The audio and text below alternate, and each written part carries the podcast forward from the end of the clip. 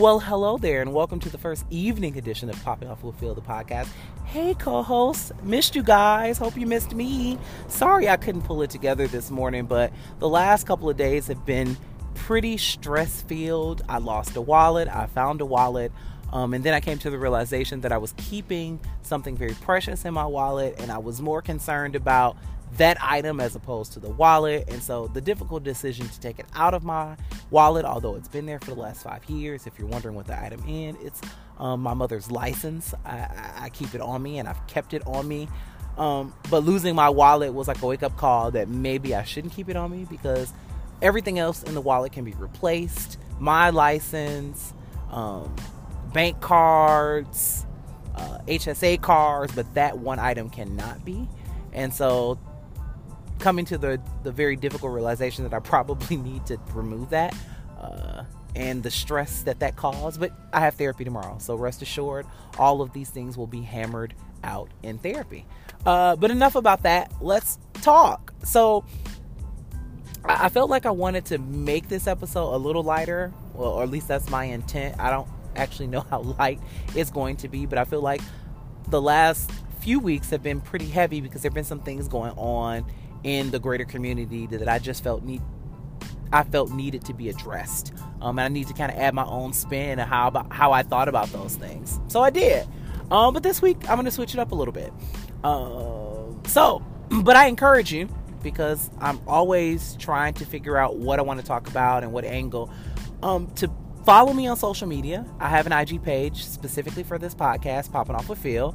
Um, like and share and comment and post, but also in the comment section, drop some ideas, some things that you would like to hear me talk about, some things you're interested to hear what my perspective is. If you've listened to an episode in the past and you didn't necessarily agree with what I was saying, or you have another thought that you like to add or that I, you think I should explore and you kind of want to know what I think about it, please put that stuff down there. Like, I really want this to be interactive um, at some point. It's like radio, but not quite radio. Like, I think I would be really good at radio.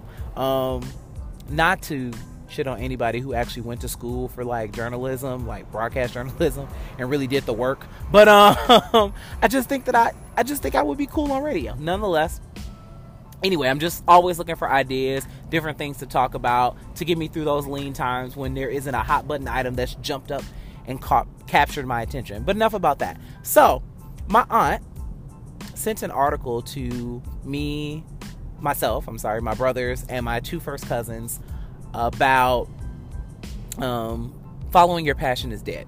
So I and my middle brother have both graduated from college. My youngest brother and my first cousin, the boy, because it's four boys, one girl, uh, graduated in May and June.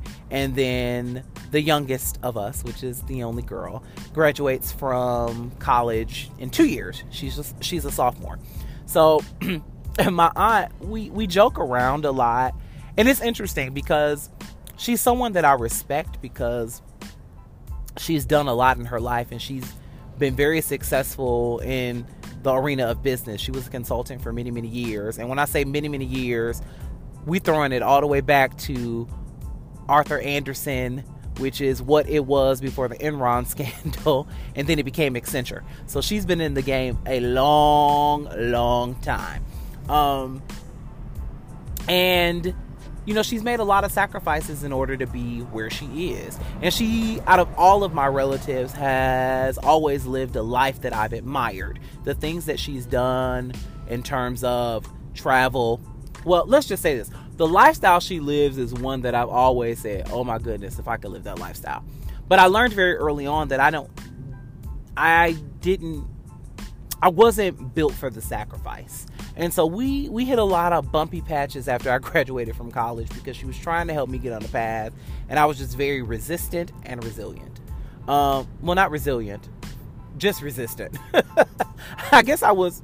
I guess there was some resiliency because I did make it, but you know, if I would have followed her advice, maybe I would be a little further along or in a different arena. But nonetheless, um, she she jokingly said I was very good training ground for her because I didn't take her advice, and you know, it used to bother her at one point because she was like, I've helped so many other children. I've helped so many other young men and young women achieve their dreams and have success in their career. And here I am with all this wealth of knowledge, and my family looks at me as as though I'm chopped liver. And I was like, um, you know, with my other with my brothers and my cousins, she was like, well, they don't listen to me either, but you know, you have helped me not to take that so personal. And I was like, well, you're welcome. And she was like, you a trip. Uh, because we laugh and we joke because I do love her. And I jokingly say that she's not one of my favorite people. But the reality of the situation is, is that, you know, I don't think we always value, and this is me being realistic and serious, I don't think we always value the wealth of knowledge that we have afforded to us. There are friends of mine who would be like, oh, I would love if your aunt was my aunt. I would soak all that in. And, you know, my response jokingly is always like, well, you can have her at any time. But, you know, in reality, I do believe that, um, I don't know. Like, I just, you know, there are times where I was like, well, maybe if I wasn't so hard headed. But, you know, every once in a while, I think, well, maybe I can listen to her and she says something. I was like, no, this isn't to work out. But the point of the matter is, she sent us all an article that said, following your passion is dead. Um, I think I'm one of the only. Well, no. I I was I was a business major in college, but I definitely went a different path route when I went and got my master's, which is in arts administration, because that was more of a passion project. And there are times where I think it's wonderful that I went back to graduate school and got a master's, but I do question what I chose to get it in. Um, and if I could have gotten a a more flexible, pliable degree and still do some of the things that I want to do. But anyway, um, my middle brother majored in journalism, and journalism can be passion driven. Um, and there's a criminal justice major, a computer science major, and an English major. So that's all of us. So business in terms of undergrad, business, administration, concentration in management, journalism, computer science, criminal justice, and English. That's us. We're such a hodgepodge in terms of our choices. Uh, but I think she sent the article because a lot of us, or at least three of us for sure, are definitely idealistic in terms of what it is we want to do with our lives. And sometimes those things don't always yield the the type of stability that other fields may offer. Um, I think if anybody's smart enough to be a doctor, it would probably be my youngest cousin and maybe and maybe my middle brother. Like I think that those are things that they could have done. Like they could very easily have been biology majors or um, and there's a good chance that the youngest may still do something like law school. She's majoring in English, so who knows? I don't really know what her plan of action is. I know that she kind of wants to be a writer as well, but nonetheless, um,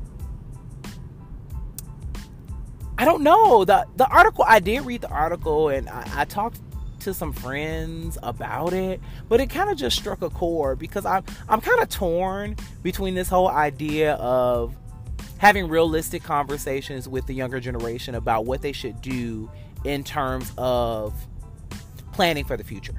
Um, I believe that there are some creative fields and some passion work that definitely require you to be degreed in that particular area. You know what I'm saying? Like if you if you know you want to be an opera singer, if you know you want to be a musical theater artist, um, I think that majoring in music or majoring majoring in theater or musical theater, if you you know you want to be an actor, like there are certain craft things. I think that, it's important to go ahead and, and kind of get those skills. And then I think there are other things that that are more passion driven that don't necessarily require a formal a formal four year education. Maybe it's a situation where a person can take some courses, audit some courses, or do some individual study on their own. But I think it it just begs the question of you know is, is it okay to follow your is it okay to follow your passion is it okay to follow purpose in terms of choosing a career and is there a way to do it successfully um, where you don't necessarily have to depend on other people or be a starving artist and, and, and for lack of a better word, in order to achieve whatever that particular goal is. And it's interesting because, you know, with talking with friends, some friends was like, I totally agree. You should definitely get major in something more practical. And some of that's because school has become so expensive that what's the point of wasting money getting a degree in something that you know you're either not going to use or isn't going to have a good return on investment, you know? Um, but I think some of it is, and this is the realization that I've had to come to over the last year, is that some of it is there's some individual work that's required. There's some additional work that's required outside of the regular normal that you're going to have to do in order to make this passion come alive that everybody just isn't up for. And if you know you're not up for it, then there's no need to really waste your time um, I think I came to a realization that some of the ways to transition into arts administration were some of the things that I just at this point wasn't interested in doing.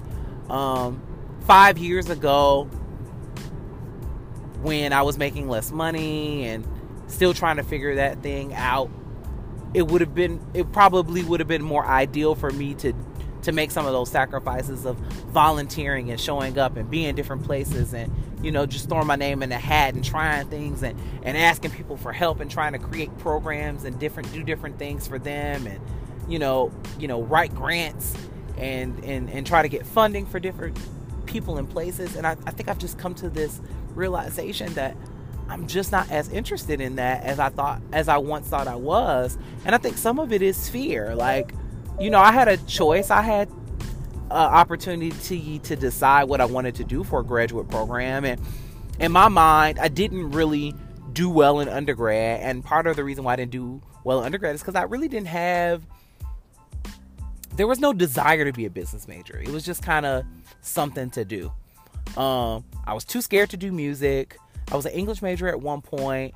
I didn't pursue this whole idea or concept of going to law school because I didn't think I was good enough or smart enough or I, I didn't because I wasn't I didn't enjoy reading and the writing process. I was like, well, isn't law school all reading and writing? Like, how am I going to make it? Like, I kind of just talked myself out of it and never really gave it a shot, only to find myself working in the legal department and actually liking the work and people being like, yeah, you know, if you want to go to law school, you should probably try it. But I'm like, I don't have two hundred thousand dollars or or three years or four years if I'm doing it part time. So like I don't think that's gonna happen.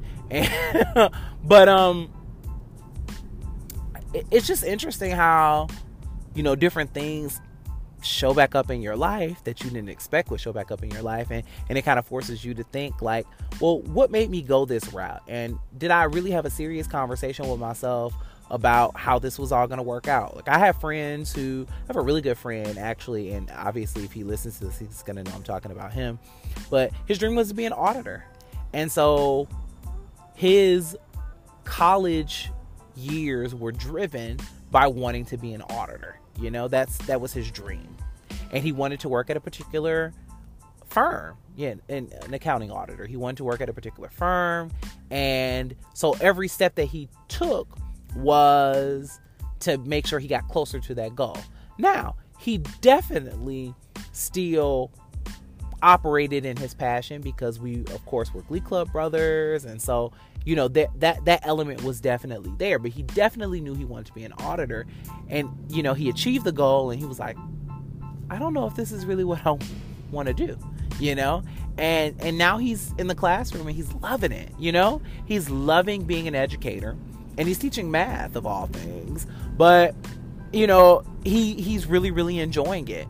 And it's so interesting because teaching was probably the not even a thing that a blip on my radar as much as i loved playing school as a child and as much as i love kids and as, as much as i think it's important for black men to be in the classroom because I didn't have many black male teachers, but the, the black male teachers that I had, that sounds bad, black male teachers. I didn't have many male teachers that were black.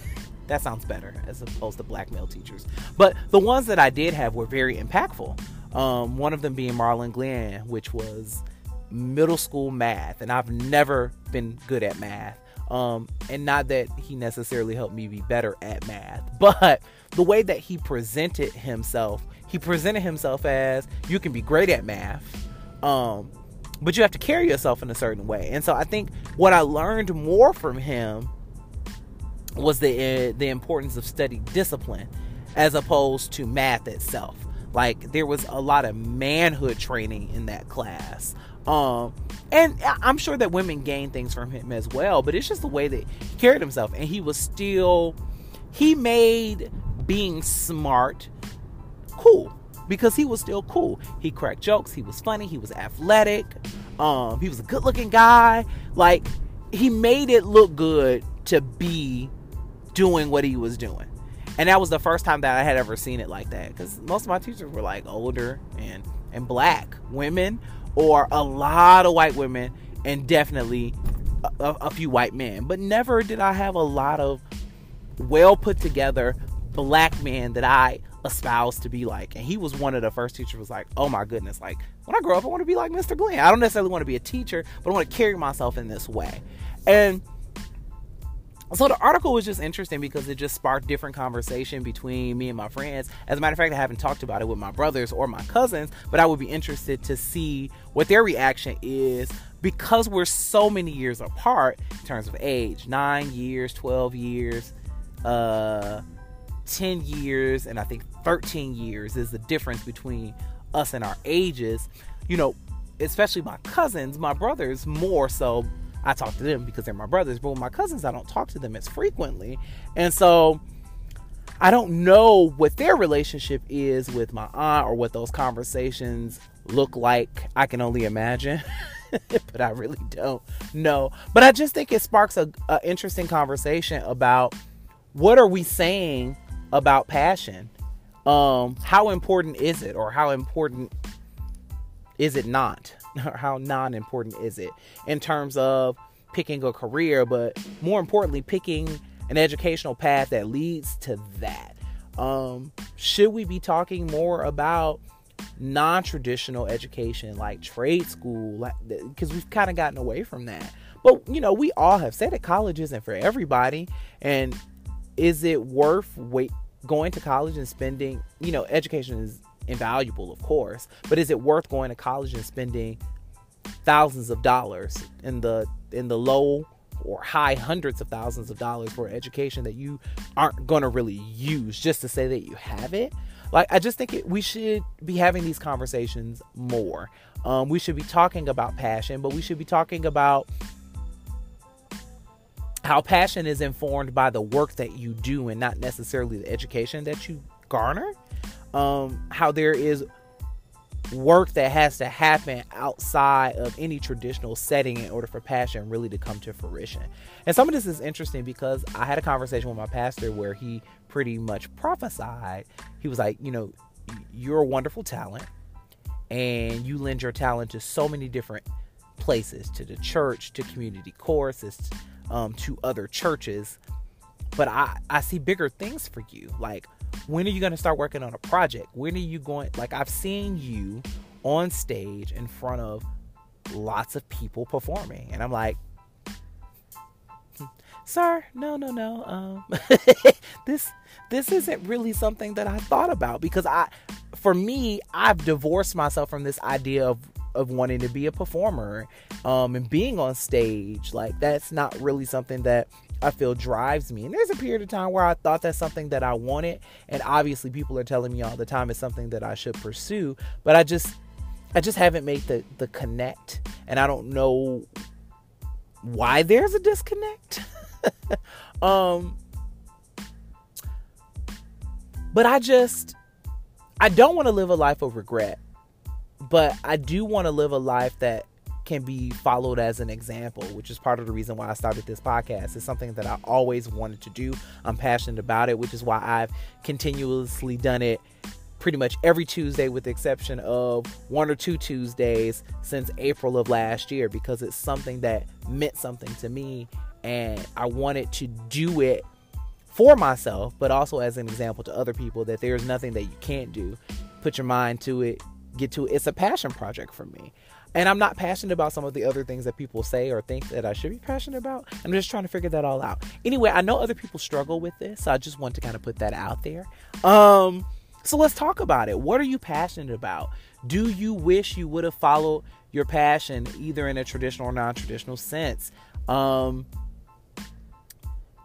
are you doing something that you're passionate about?